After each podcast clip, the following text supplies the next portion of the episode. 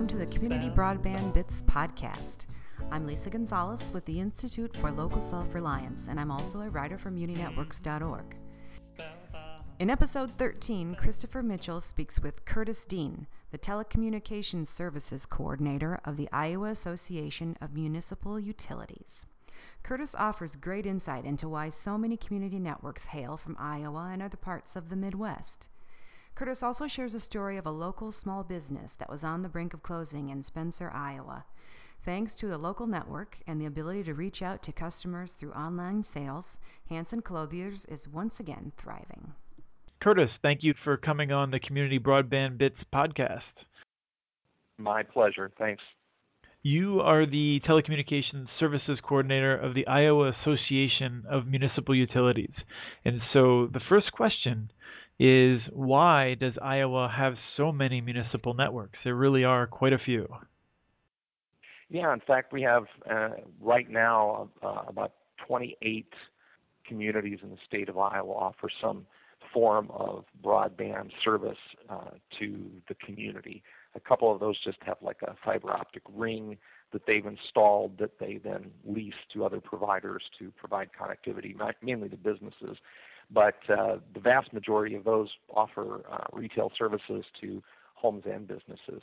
I think the the main reason Iowa is, you know, has this propensity for municipal telecommunications is the fact that uh, Iowa has a long tradition of home rule. And by home rule, we mean that our legislature in Iowa has allowed communities to make a lot of their own decisions on uh, issues that directly affect their citizens. And so, in the early uh, to mid 1990s, um, when it came, when many communities started to feel like if they did not uh, do something, that they would be left in the backwaters by the uh, large, uh, large privately owned telecom companies, they could look to Iowa law and see that there was nothing that would prohibit them from uh, operating a utility that would provide those services. All they had to do was go to their voters in their community and say, this is something that, that we think we should do as a community effort. And that's exactly what has happened in those communities.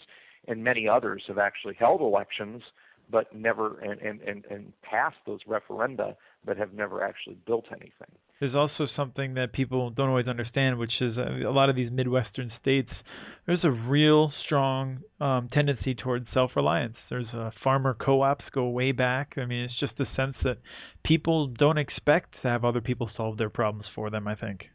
It's the same reason that Iowa has such a huge concentration of um, independent telephone cooperatives. It's the same reason that Iowa has a large number of rural electric cooperatives and municipal electric, water, and gas utilities. Um, you know, the turn of the 19th into the 20th century saw a technological innovation, and it was something that every community said, we've got to have this to make our community keep up with modern times. And that technological innovation was electricity. And in those days, the larger communities were being served by large investor owned utilities that could make a business case for putting in electric wires to serve people. Uh, in the smaller communities and certainly the rural areas, that was a much harder business case to make. But those communities felt like, you know what, we still need to do this. So they did it themselves, and that's why we have 130 some municipally owned electric utilities ranging in size from 70 meters to uh, you know 12 or 15,000 meters. And hundred years after that, we had the exact same emphasis in telecommunications. A new innovation comes along. This time, it's broadband. We aren't getting served adequately by private providers, so let's do it ourselves. That self-reliance you mentioned came uh, came back up in the uh, in the turn of the 20th into the 21st century. So what are we seeing? We've got 28 towns. Can you give us uh, some of the results that these communities have seen from building their own networks? Well, we've got uh, of those 28 towns. First of all, all of them have been successful in providing those services, um, despite what sometimes is kicked around by um, independent, uh, or I should say, uh, not independent, but very dependent. very deep into yeah the uh, the MediaComs of the world, the Comcast, the Time Warners, who are n- never in favor of someone competing with them. Um, they often make claims that oh municipal u- telecommunication utilities, municipal cable systems have failed over and over again. Well, I'm not sure what uh, what stories they're telling, but they're not talking about any in Iowa because every one of them uh, that has ever been founded has has operated successfully. There have been a few cases, three I think, where we've had um, city-owned cable systems, simple cable, no broadband or anything, that were built back in the early 70s, that then later sold to a nearby uh, um, independent telephone cooperative but there's been no cases where a municipally built system has failed outright. Um, so the the success story is pretty much across the board. Um, it's not easy because just like every other um, business, um, you have to be able to ride the trends of technology, and we're seeing that with our members right now that built hybrid fiber coax systems in the uh, late 90s that at the time were state of the art and certainly um, they're seeing the squeeze on those systems as more and more bandwidth is required for customers to be able to have high speed internet, as more and more bandwidth is needed for digital video services and high definition and whatnot. So those systems are uh, in the process of evaluating what that next generation network will look like. We've already had several that have made the decision to start the process of rebuilding their networks to do fiber to the home. Um, others have upgraded to DOCSIS 3, but uh, they're all thinking about the future. I think uh, Cedar Falls has mostly completed their fiber to the home upgrade from the DOCSIS 2 or DOCSIS 1, I believe, right? Yes, that is correct. And they were one of the first HFC systems municipally owned in the state. And, uh, you know, they got about 15 years of life out of that system. They knew they needed to provide uh, more capacity, and they decided that the best thing for their community um, was to go ahead and just rebuild it with fiber. So they'll be, I think, by the end of this year, uh, they'll have that conversion done. And uh, we've had a couple of other communities that have uh, partially put in fiber to the home as they're upgrading other parts of their either their existing telecom network or in the case of Harlan Utilities, um, they had to do a major electric uh, utility upgrade, and so they use that as an opportunity to do about one third of their community with fiber to the home.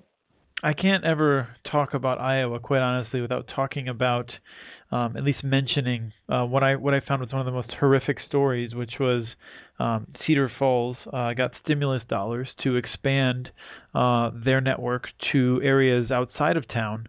Um, in some cases, where people were having to pay long distance to do dial up to the internet. And I don't know if there's a bigger insult or tragedy in the United States of America than that. It's uh, when it comes down to broadband specifically. It's just, it's really unfortunate. it reminds me of the bad old days of America Online and having to call a long distance number to uh, get online. That lasted about as long as the first long distance bill I got. At that time, I'm wondering if you were in Spencer. I'd like to hear some of your um, your reflections on um, Spencer, where you uh, have lived and worked for a long time, I believe, uh, where they have their yeah. own fiber to the home network. That's kind of where I uh, cut my telecom teeth in Spencer. I was actually working in the news business in Spencer in the late 1990s, and we had um, a group in the community that uh, uh, rallied essentially to um, to have a referendum to create a municipal telecom utility. Uh, Spencer had had a successful electric and water utility. In fact, uh, the electric utility at that time had maybe the fourth lowest rates in the state uh, as far as general electric rates.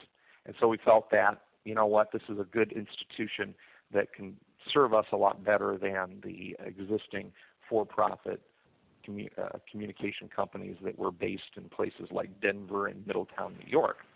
So uh, we had a citizen committee. We had an election.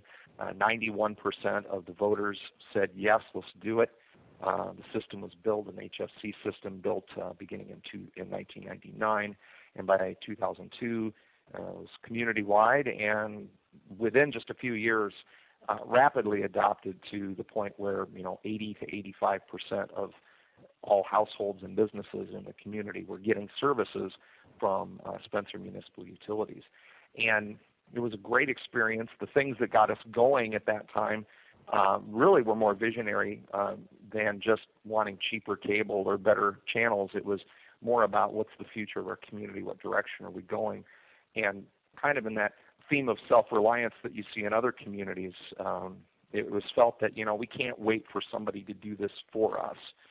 Uh, it's the same philosophy that leads a community like Spencer and many other examples around the country to uh, say we can't wait for somebody to build us a fine arts facility. We're going to do it ourselves. We're going to raise money. We're going to have a bond issue. We're going to do what we need to do to give our community the things it needs. And so uh, this infrastructure, the telecom infrastructure, just another example of that. And Spencer, I'm curious if you uh, can talk a little bit about the effect on economic development and how it's impacted uh, numbers in the community, um, for lack of a better term. Well, you know, it's uh, it's a, it's always a difficult challenge in rural America and, in Iowa, and Spencer's been no um, no exception to that. Population continues to shrink in some of those rural areas. You know, a town like Spencer of 11,000, I think, has successfully fought the shrinkage uh, more than other communities, but the population's been fairly stable. One of the things that helps keep it stable is the fact that um, people are getting a high value uh, telecommunication utility services, and they're getting those for uh, an inexpensive cost. One of the biggest economic development impacts that we saw in Spencer was it was not so much, you know, Google didn't come and build a server farm in Spencer, Iowa. They could have, but they didn't. Right. Uh, but what we saw instead were existing businesses, and we're talking small businesses, five to 50 uh, employees. We're able to utilize communication technology to expand their operations right there in town without having to move somewhere else. We had a mom and pop clothing shop in downtown Spencer. The mom and pop clothing shop um, had been there for years. The owner was in his 70s. They sold high end men's clothing. Now, picture a high end men's clothing store in a town of 11,000 and just how much business they could generate in that town. it was a matter of shuttering the doors at some point.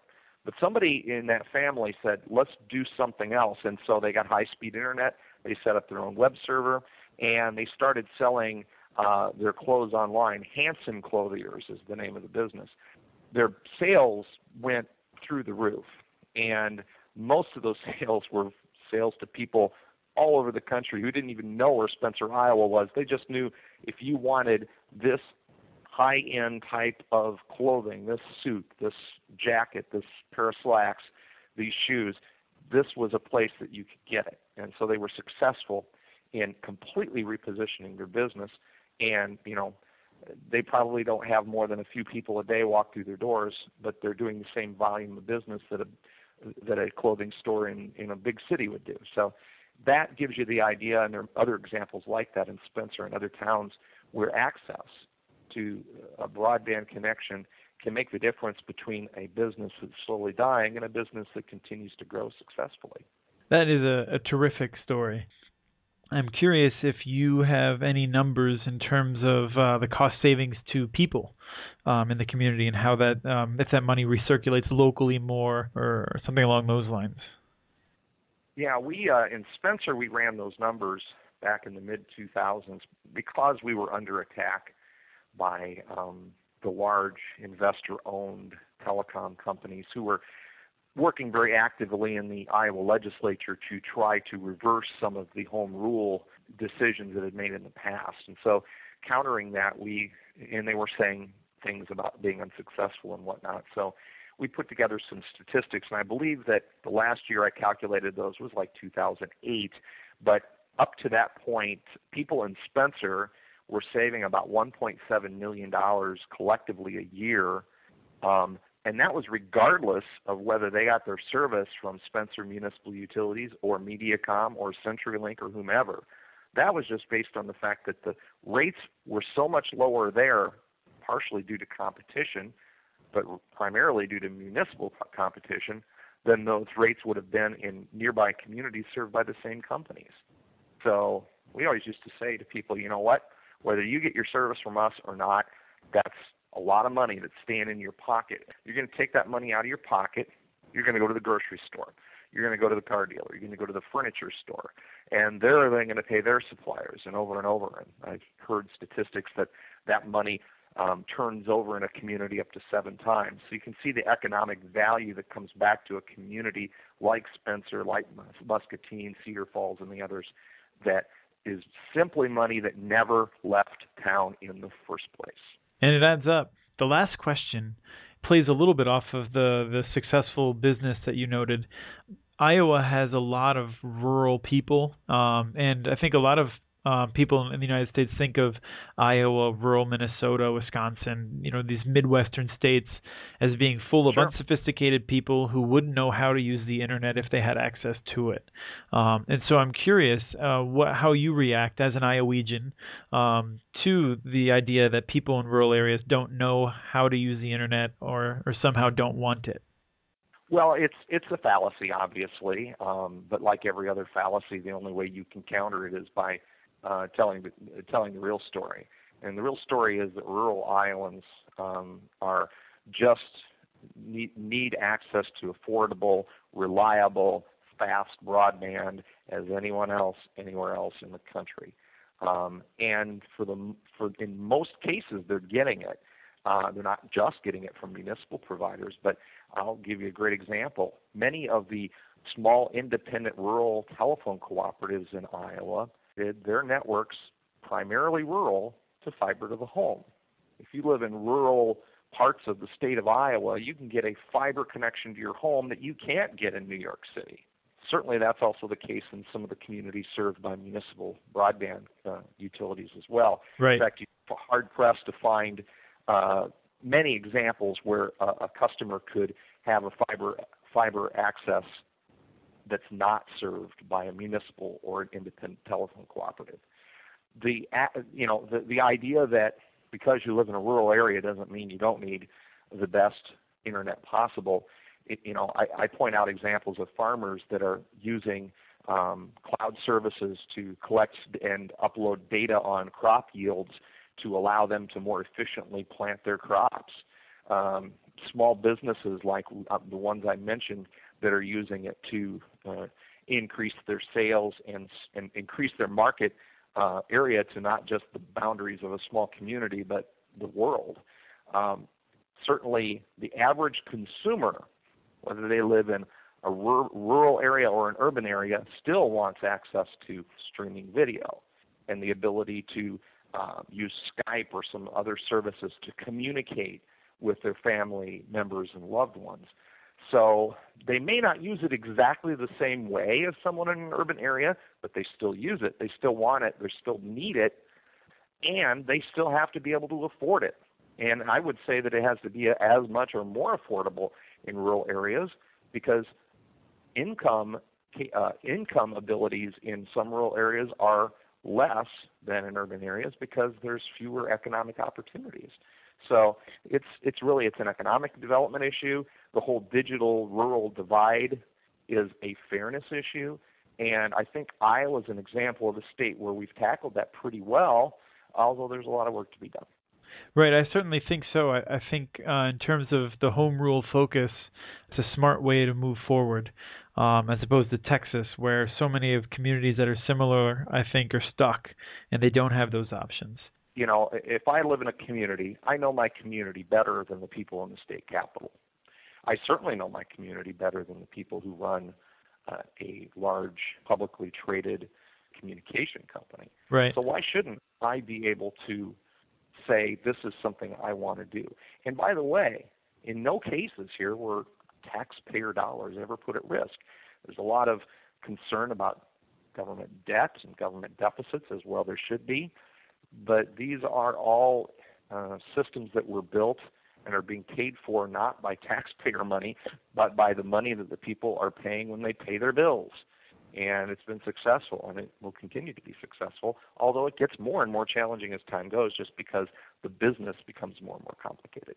And I want to I want to take issue with something that you said earlier, um, which I think I don't want to I want to take I want to have a different take on it, I guess, because sure. you said it's about fairness, and in my mind, Um, the reason that we want to connect everyone in Iowa with an affordable, fast, reliable connection, in my mind, isn't actually about fairness at all.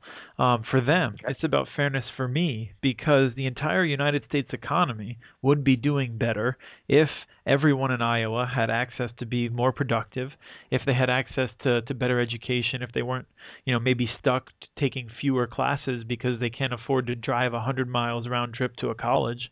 Um, there's there's all kinds of reasons that it's not even about fairness. Why we have to make sure everyone has that universal access. And and I know that you're not going to disagree with me, but I think it's something that fundamentally urban folks need to understand is that those of us that live in the big cities will do better if everyone is connected. Absolutely, um, and and people who live in the big cities certainly want, uh, for example, America's farmers to have access to the technology they need to keep growing the crops and producing the livestock to put food on our tables. Because, you know, I think this year has been a good example of that. We've had a near record drought here in Iowa, yet crop yields are a lot better than they would have been 20 years ago with the same conditions. Why? Not necessarily telecommunications, but technology has allowed our farmers to become smarter on how they plant, smarter on how they cultivate, smarter on how they uh, grow their crops. And you know, the next the next wave of farmers are going to be using telecommunications even more, and that's why I think you know we'll be able to keep up with uh, the world's growing population um, because we'll be able to keep up the, the production levels to where they're needed. Well, I, I really appreciate you coming on. I'm sure we're going to have you on again to learn um, more about what's happening with uh, some of the other utilities in Iowa. And uh, we wish you the, the best of luck moving forward. My pleasure, Christopher. Thank you so much. And thank you for everything that the uh, Institute for Self Reliance does. I think it's been a valuable tool for uh, all of us in, in the nation that are really concerned about broadband and broadband availability across the nation. That was Christopher and Curtis Dean from the Iowa Association of Municipal Utilities. They were talking about municipal broadband networks in Iowa. To learn more, visit our show page on muninetworks.org, where you can find links to some of the materials mentioned in the interview. If you have any questions or comments, please let us know. Email podcast at muninetworks.org. Our handle on Twitter is at CommunityNets. This show was released on September 18th, 2012. We want to again thank Fit and the Conniptions for the music licensed using Creative Commons. The song is called Spellbound.